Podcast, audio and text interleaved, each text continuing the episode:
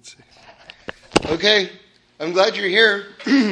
I want to I want to share a story with you, which is um, I, I never shared, and it's a uh, it's a crazy story. It's it's actually, when I think about it, I think that it's impossible that actually this could have happened, and yet it absolutely happened, and I have witnesses, and it happened to me. So it's I uh, you're hearing it from the person it happened to. Um, and it's it's about kind of like the start of a very meaningful friendship uh, that I have with a, a guy who's uh, who's like my brother, you know. And um, he's in town now, so that's that's uh, we were just talking about this yesterday, so that's why I'm thinking about it. But anyway, many years ago, maybe I don't know, I don't know how many years ago it was, maybe ten, fifteen years ago, somewhere in there. We were on a T V show together, and he was starting to become more interested in uh, kind of just finding out more about Judaism and things like that, was starting to ask me some questions. I was uh, observant at the time. He was interested but wasn't formally uh, observant. Uh, certainly he had a lot of love in his heart for, for, for God and Torah and things like this, but um, anyway, so, but it was really, the, the, we had really just met. And uh, and I had an office down the hall from him, and it hit me that um, that there was a book that I thought that he would really enjoy, and not a not a Torah book. It's a it's a uh, you know a, a, a work of literature, and I recommend it to everyone. Actually, this author to everyone. He's fantastic. His name um, is Borges. Uh, the way you spell that is B O R G E S. And he's a South American uh, author. He's not living at this point. Wasn't Jewish, but actually studied Kabbalah and um, all, wrote uh, very intricate short stories. And when I say intricate, what I mean by that is they were all like meditations on infinity. So they're all really way out, amazing, amazingly conceived um, ideas. Incredible imagination.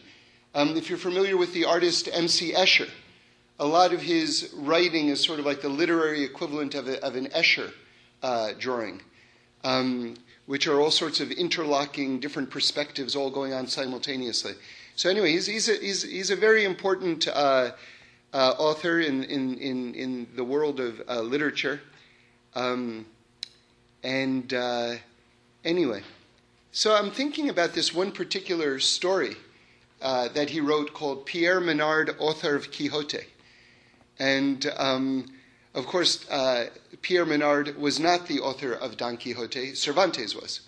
But the, the the the story goes like this. And it's such a it's such a just a way out notion. So I'm going to tell you the, the story. Appropriately, I haven't read it in, I don't know, maybe thirty years or something like that. You'll see why that's appropriate. But anyway, the uh, the, the story goes like this, if if I remember correctly. And once once I got this concept in my head, I, I never really forgot it because I was always so intrigued by it.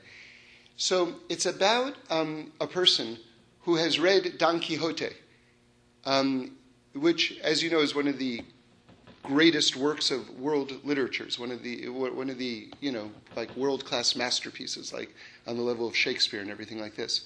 So anyway, he reads Don Quixote, this person, this character in the story, Pierre Menard, um, as a kid. And then, as an adult, doesn't review it. So he read it once, but many, many, many years ago. And then, as an adult, he sets about to write Don Quixote. In other words, he sets about to start writing the book consciously. To, to, he's doing this on purpose, consciously, to write this book exactly as Cervantes wrote it, word for word as Cervantes wrote it, like much later in his life when he only has a vague memory of of of having read it, of, of what it said, you know? So so so Borges chronicles this process of him sitting down and trying to come up with the plot, basically.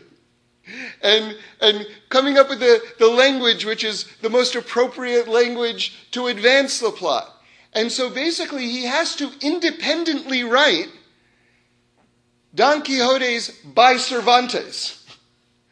And then after years and years and drafts and drafts of working on this, he finally succeeds in writing the book by Cervantes. But as it's written and as it exists, even within the realm of his world, on multiple bookshelves all over the place.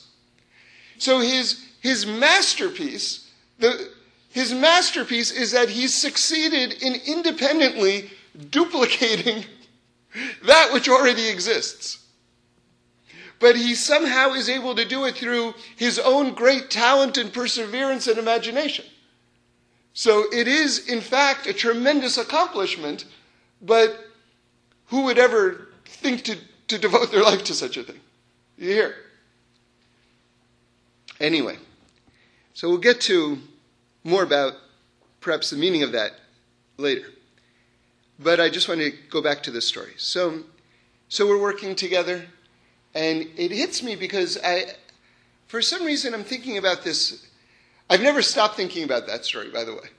Uh, it was only yesterday that my friend gave me an explanation of what that story actually means, which I'm going to share with you in a moment, at least in the Torah context. Um, but anyway, so so it just hits me in my head, you know what, this guy... This friend of mine would really, I think he'd really like Borges. And I think that he would really like this story, Pierre Menard, author of Quixote. So I say, you know, I'm gonna I'm gonna tell him, I'm gonna tell him that he should read this. You know, I'm gonna recommend it to him. So I walk into his office. Here's the end of the story, okay? I walk into his office. And he's got kind of a messy desk. There on the desk is the short stories of Borges. Not only that, but there's a bookmark in the book.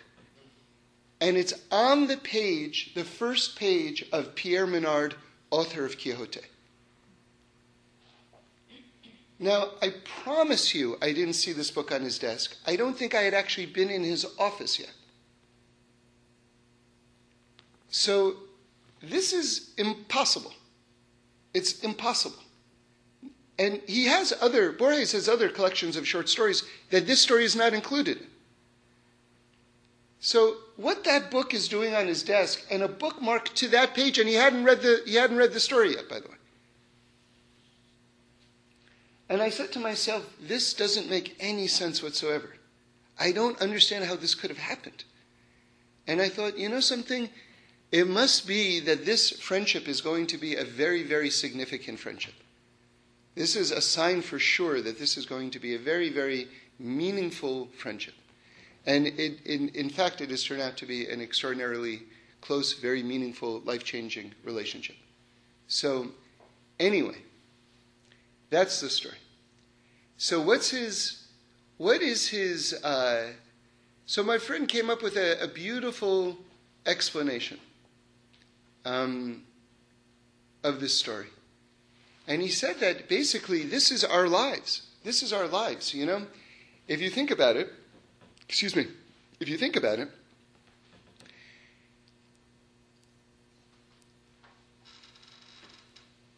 the Talmud says in, in, in um, Masechet Nida that all of us inside of our mother's wombs are taught the Torah before we're born. So like the character in uh, Pierre Menard, who read Quixote when he was very young but sort of forgot about it, we are exposed to the Torah in its completeness taught by an angel before we're even born. And then you know that when we're born, the angel touches our us above the lip and we forget it, right? And so this world is a process of relearning the Torah. And so the idea is that we are, so to speak, writing, in trying to remember the Torah. It's very much like this person who's trying to reconstruct this book and trying to remember and rewrite this book. But what's so meaningful about it is that our lives are the book. We are the book. Do you understand?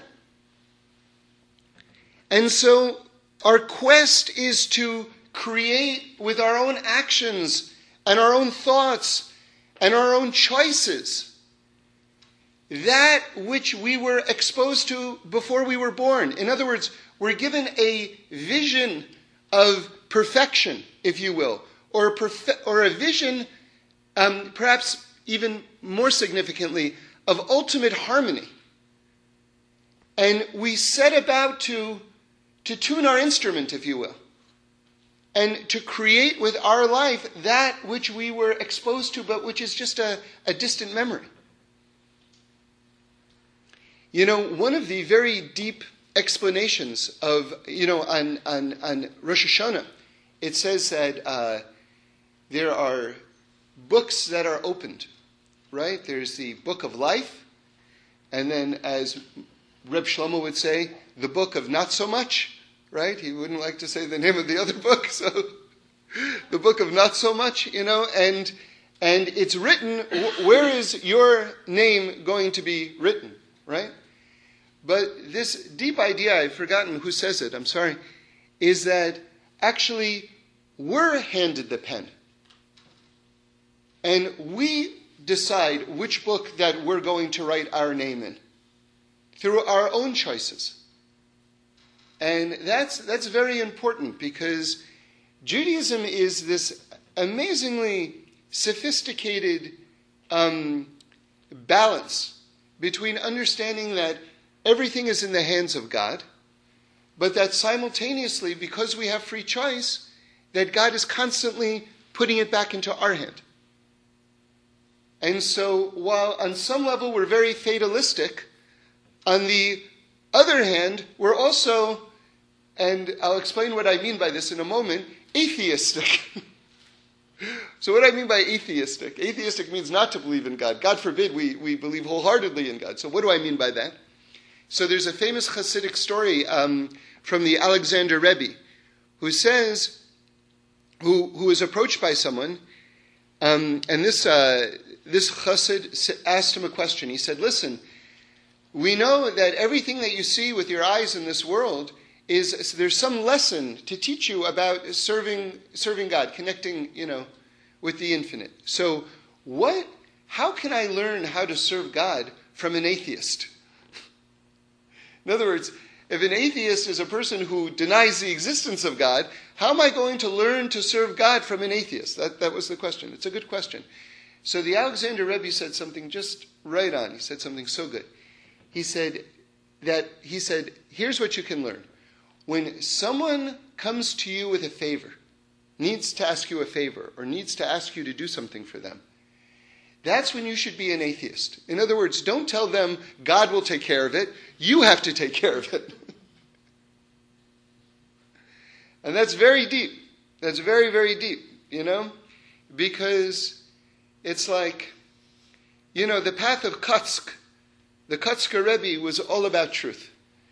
And one of the things that we have to be very um, sensitive to and, and aware of is when we use religiosity as a as an excuse um, or as a um, cover-up for laziness, for um, lack of empathy, and for all sorts of other uh, uh, bad uh, personality traits.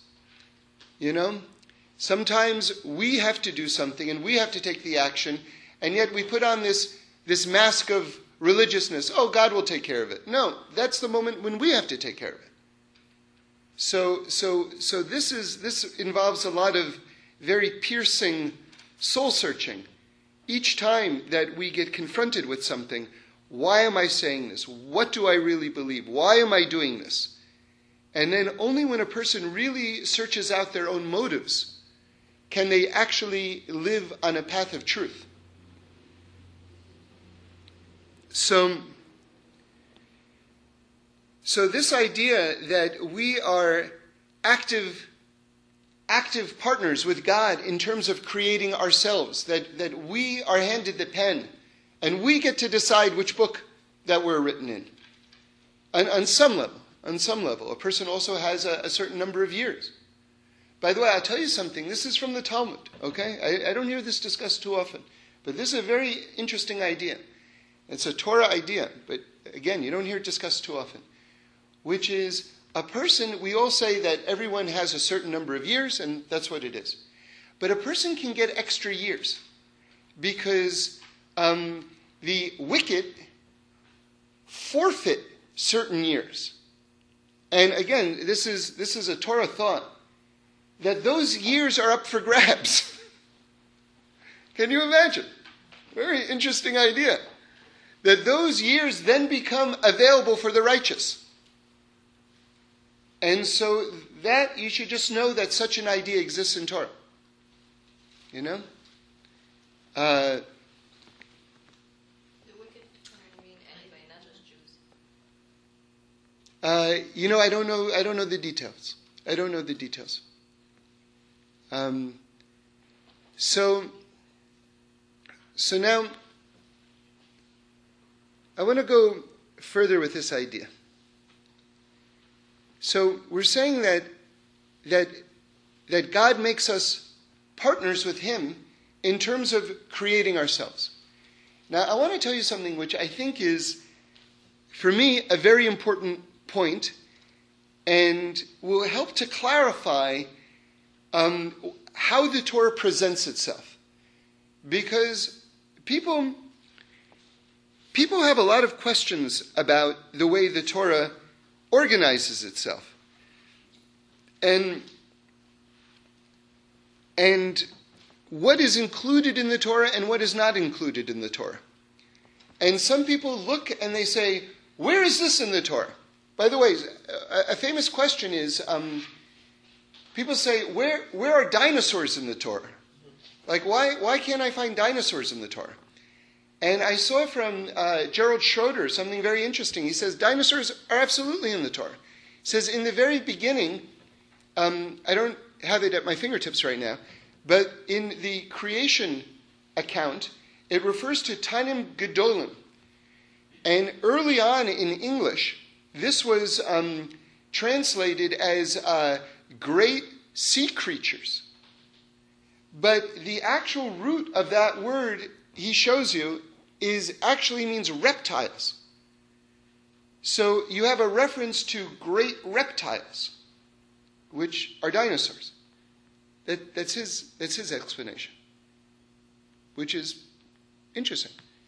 Um, but anyway, the the word Torah means to instruct. And the only thing that's included, if you want to include all of reality, how are you going to do that? How big would the Torah be? In, in fact, I have to tell you something. It's also a Borges story. And this is another one, just to give you another example of how fantastic and creative his mind is. Listen to this. He writes a story about people who set about to make a map of a country, right? And the scale of this map is one to one. Meaning to say that the size of the map is exactly the size of the country. So each thing on the map is the identical size as the thing that it's describing. No, such a thing is crazy. That's completely absurd. And I don't remember how the rest of the story goes, but that, that in itself is great. But, but the reason why I'm mentioning it now is, imagine if the scale of the Torah to reality were one to one. How big would the Torah be? It would be as big as the world itself. And in fact, we do say that God made the world out of the Torah. So there is something to that. But at a certain point, we have to segue from the printed word to like atoms and the fabric of reality itself. But it's no less the Torah. In fact, the prophets refer to this world as a sefer, as a book, as a scroll, as a scroll, meaning to say this one-to-one correspondence. But the Torah is very, very selective. What God puts in the Torah itself is only there not to um, summarize or chronicle history. It's not a history book. And it's it's it's it's only there to put landmark teachings that are eternal for us to be able to draw from from all time. So anyone who has a criticism, why isn't this event included? Or, you know, because any historian would include this event. Well, the simple answer is the, the Torah is not a book of history. It's just a book of moral instruction. Okay, it's deeper than that, but but that's the that's the the angle you have to approach it in. But I didn't make my point yet. Here's the point. Because the Torah tells you this at the very beginning, what it is and what it isn't. And it almost does it in a in a uh, provocative way. Like, you know, we talk about throwing down the gauntlet. Like, it, it, it does it in a way that actually is, well, I'll give you the example, and then we can then see how uh, how, how best to describe it. The, the the premise of Judaism, the premise of reality, is that God is one. Okay, that's what we say with Shema. Shema Yisrael, Hashem Elokeinu, Hashem Echad. God, Hear O Israel, God our God, God is one. That the entire world is a is a unity. Okay, it's all one, and that God pervades and saturates all of reality, and then exists dimensions beyond our world. Okay. So, so given the fact that that the whole premise of the Torah, of this world, of reality, is that God is one, how can you possibly put a verse in the Torah right in the beginning, God saying, let us create man? Let us create man implies a team of gods, a committee of gods, many gods. Let us create man? You say, this is a, this is, this is, I'm about to read a book which is about the oneness of God, and it begins with this phrase, let us create man? Who's us? So, so let me give you the, the pshat, the, the explanation, but then let me tell you what the rabbis say about that verse, because that's, that's really the point. So, so it, it means that God was talking to the angels, which, again, are not independent beings. They're just sort of an extension of himself. Okay? Or, on a deeper level, I heard uh, Rabbi Twersky say, he wrote, that let us create man, God was actually talking to each and every one of us. Like we were saying earlier, that that that it's a partnership. How are you going to, what are you going to make out of your life? What are you going to do with your life? I'm handing you the pen, right? So you shape your life. You try to create that vision of perfection that I shined into your soul in before you were born in your mother's womb. Like, create that with your choices. That's let us create man. Okay. But now here's the point that I really wanted to make. So, so the rabbis explain the following. They say that, that, that God knew that this could be misinterpreted, but anyone who's going to misinterpret, they're going to go ahead and misinterpret anyway.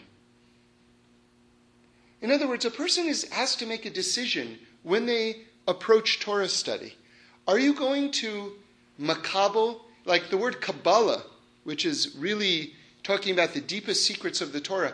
Kabbalah means to receive. Are you going to be one who is going to receive the tradition or, or not?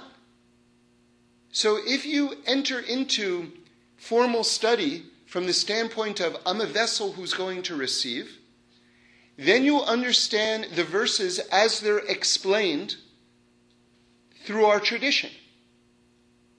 And if not, not.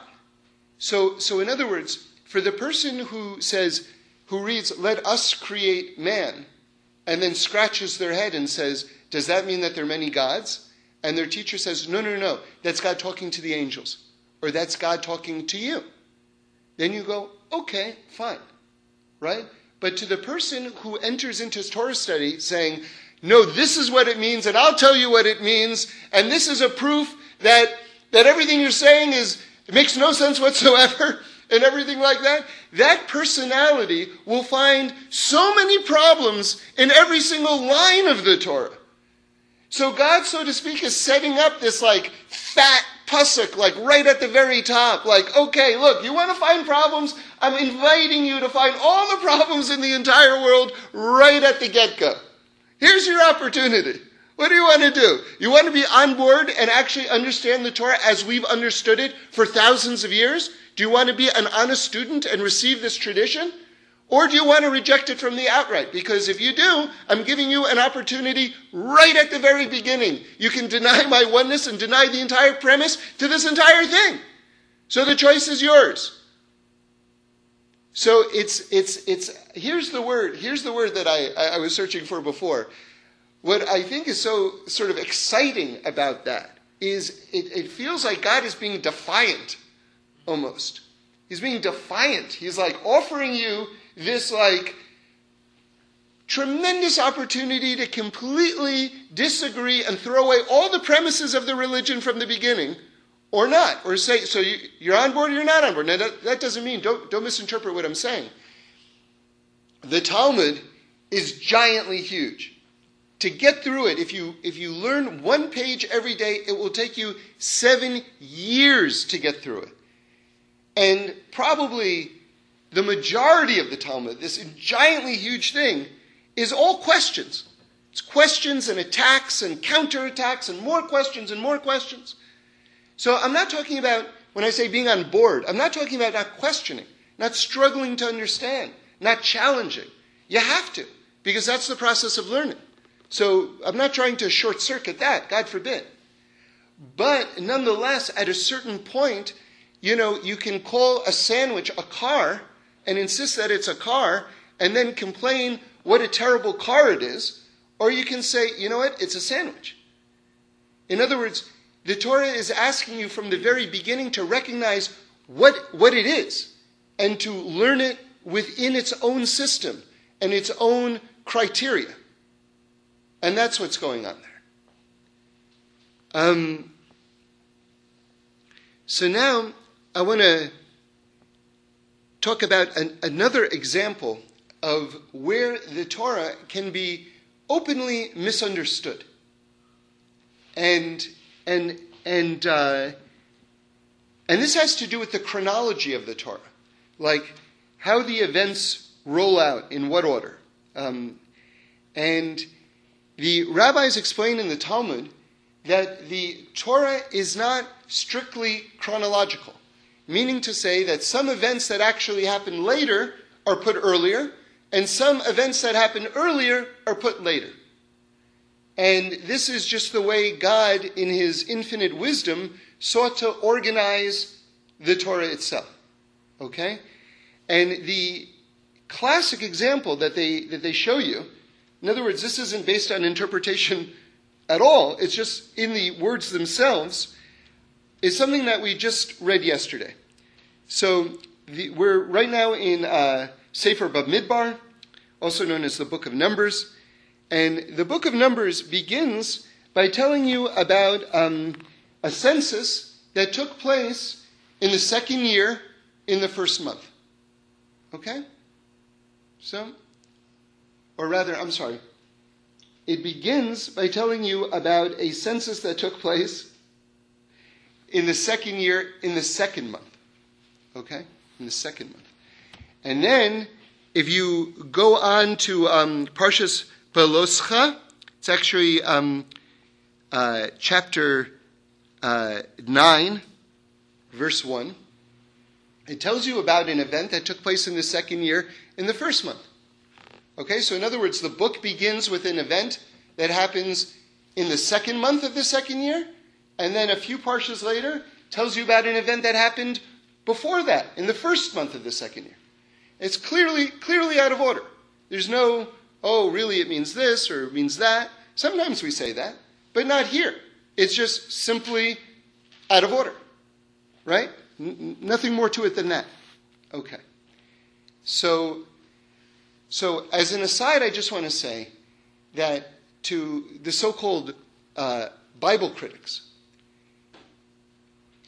that if there was an effort to deceive in the organization of the Torah, why not just switch those two events, right?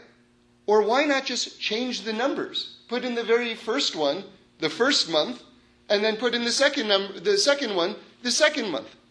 You know, you could keep them in order and just change the dates.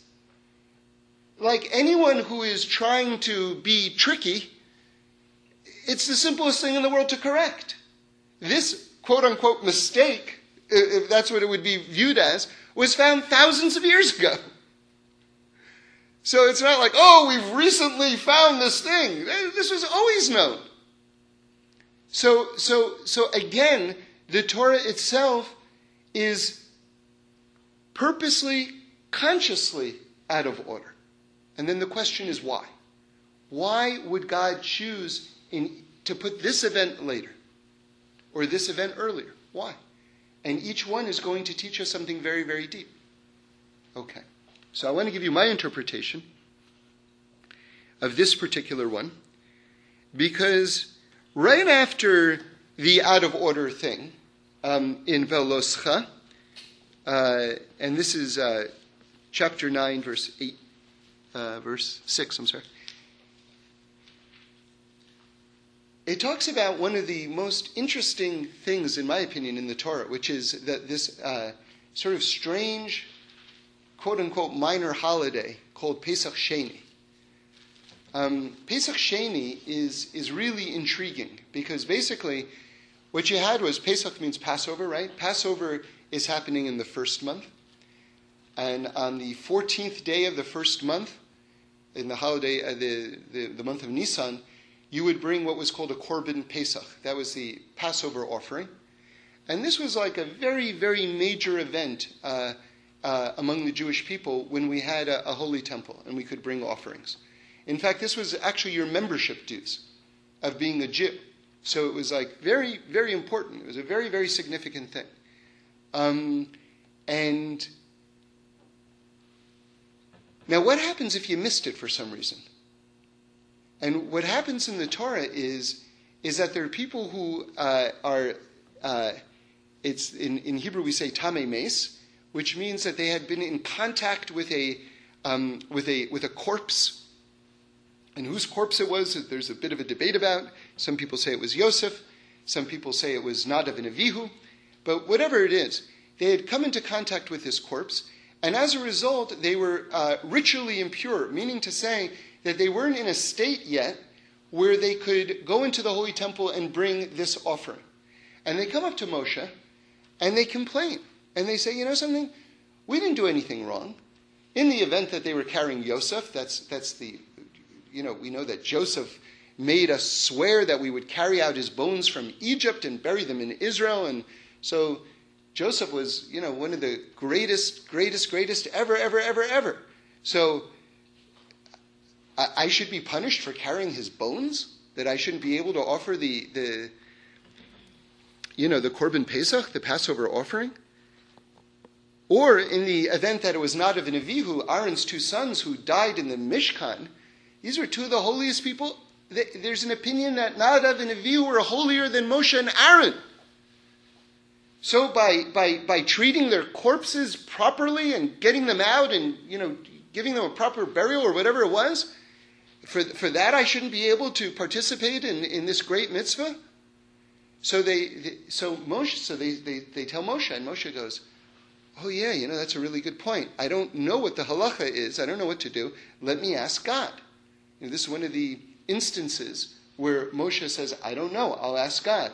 And it shows you the amazing relationship that Moshe had with God, that God could just turn to God, that Moshe could just turn to God, ask him the question, and he'd get the answer immediately. There's an amazing example of that. And also of um, Moshe's humility, that Moshe was very happy to say, I don't know. You know, the, the, the Gemara in Bruchas says that all of us have to train our tongues to be able to say, I don't know, because it doesn't come naturally to a person. You know, everyone feels somehow diminished or embarrassed if they don't know, if they don't know, but it's okay. You can say, I don't know. I know there's a rabbi who told me that he, if he doesn't say, I don't know twice in every talk, that he knows that there's something wrong with him. So he's, there's people who are like very, very, very strict about this. But anyway, so so God tells Moshe, you know what? Um, I'm going to make a separate holiday just for them. One month later. Okay, so so remember, you bring the Passover offering on the, the fourteenth day of the first month. On the fourteenth day of the second month, we're going to call this Pesach Sheni, which means the second Passover, right? And they're going to have an opportunity to do a makeup. And, and they can go and bring the offering then. Now, in terms of Jewish thought, this is a very significant idea, because basically the way Reb Shlomo would say it is that Pesach Sheni is like the capital of second chances. And he would always say, and, and, and who among us doesn't need a second chance? Right? So second chances, that's that's so much what this whole world is about. You know, the whole world, the whole word Breishis, which the, be, begins the Torah. Breishis, I heard from Reb Shlomo in the name of Rabbi Shimon Bar Yochai, means not in the beginning, but out of beginnings, with beginnings. With beginnings, God created the world. Meaning to say that the fabric of reality itself is made out of beginnings. Meaning to say that every single moment literally is a new beginning, because the world is literally made out of beginnings. Meaning to say you're never stuck. That you can go in any direction at any time. And people feel so chained to their past. But that that's, that shows a lack of recognition of what the world is actually made out of. You know, I always try to give this example. It it, it came to me one time. I, I remember from geometry um, when I was in high school that a solid line is actually made out of an infinite number of discrete dots. See, if you draw a line, it looks like a solid entity. And and so if you're like... I always think of this example. Let's say a person's on a diet, and now they find themselves walking toward the freezer, right? They're going to get some ice cream, right? And then you say to yourself, as you're walking toward the freezer, uh, I don't really want to, but I'm already walking toward the freezer, so I guess the choice has already been made, right? So that's the idea that, that a line is actually a solid structure, that once you start down that path, that you're sort of locked into that path. But the reality is that, that a line is an infinite number of dots, and each dot is not connected to the previous dot, and it's not connected to the next dot, which means that at any point you can pivot and go in any direction that you want at any point in your life with any activity. You can be feeling like, I gotta do this, and you know in your heart it's the wrong thing. Okay, that was good for one moment ago. Now you're free again.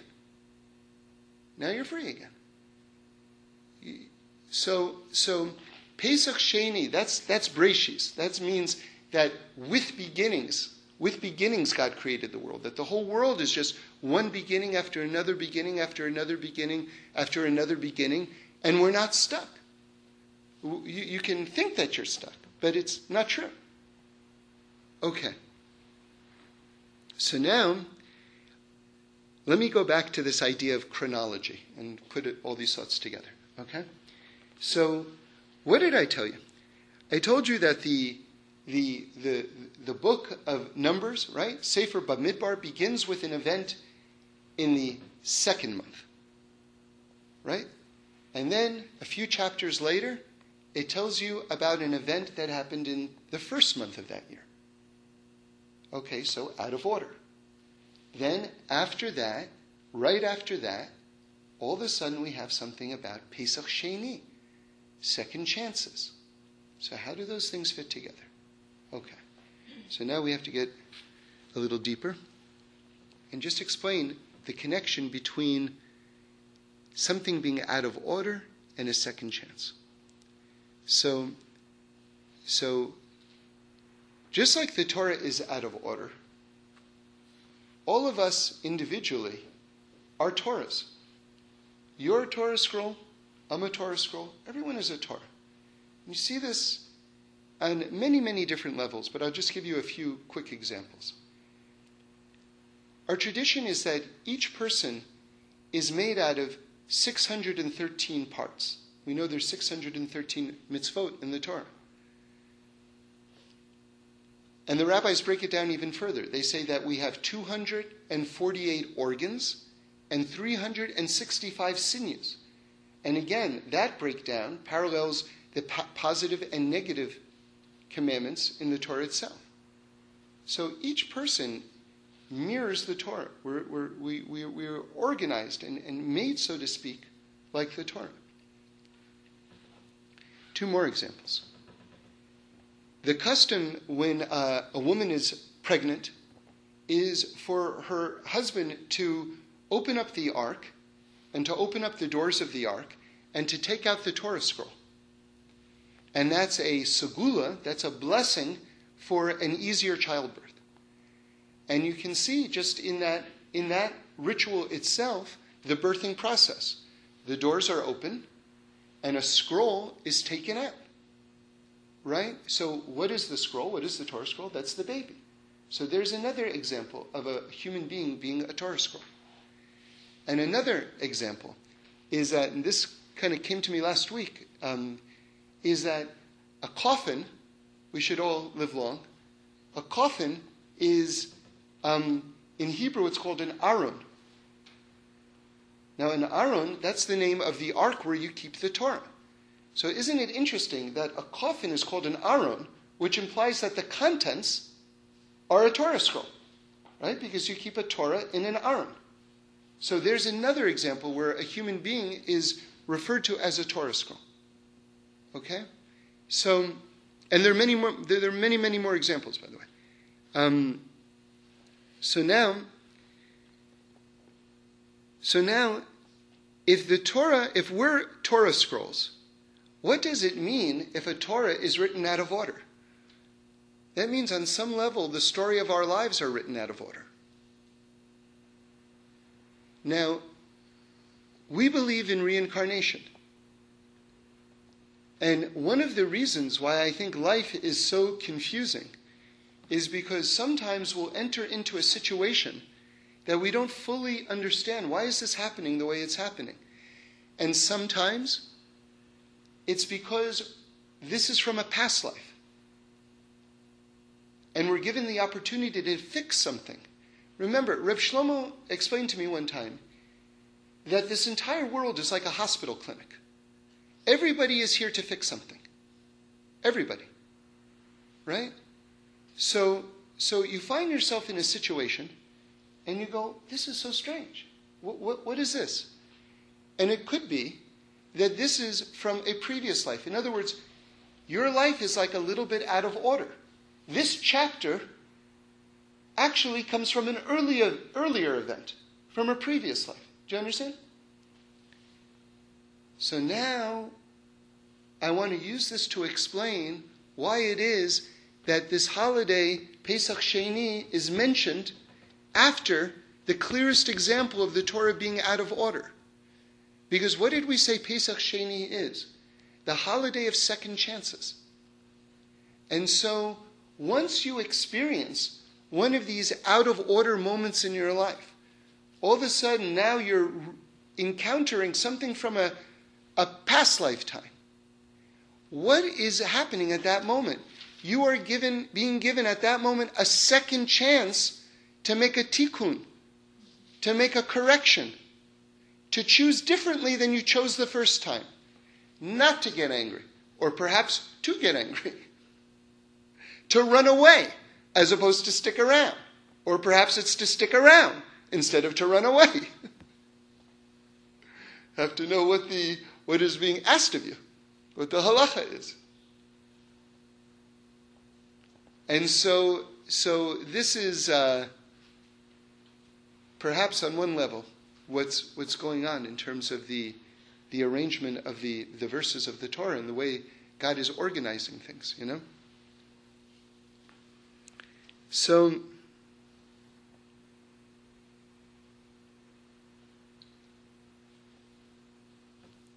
I think uh, let's just stop here.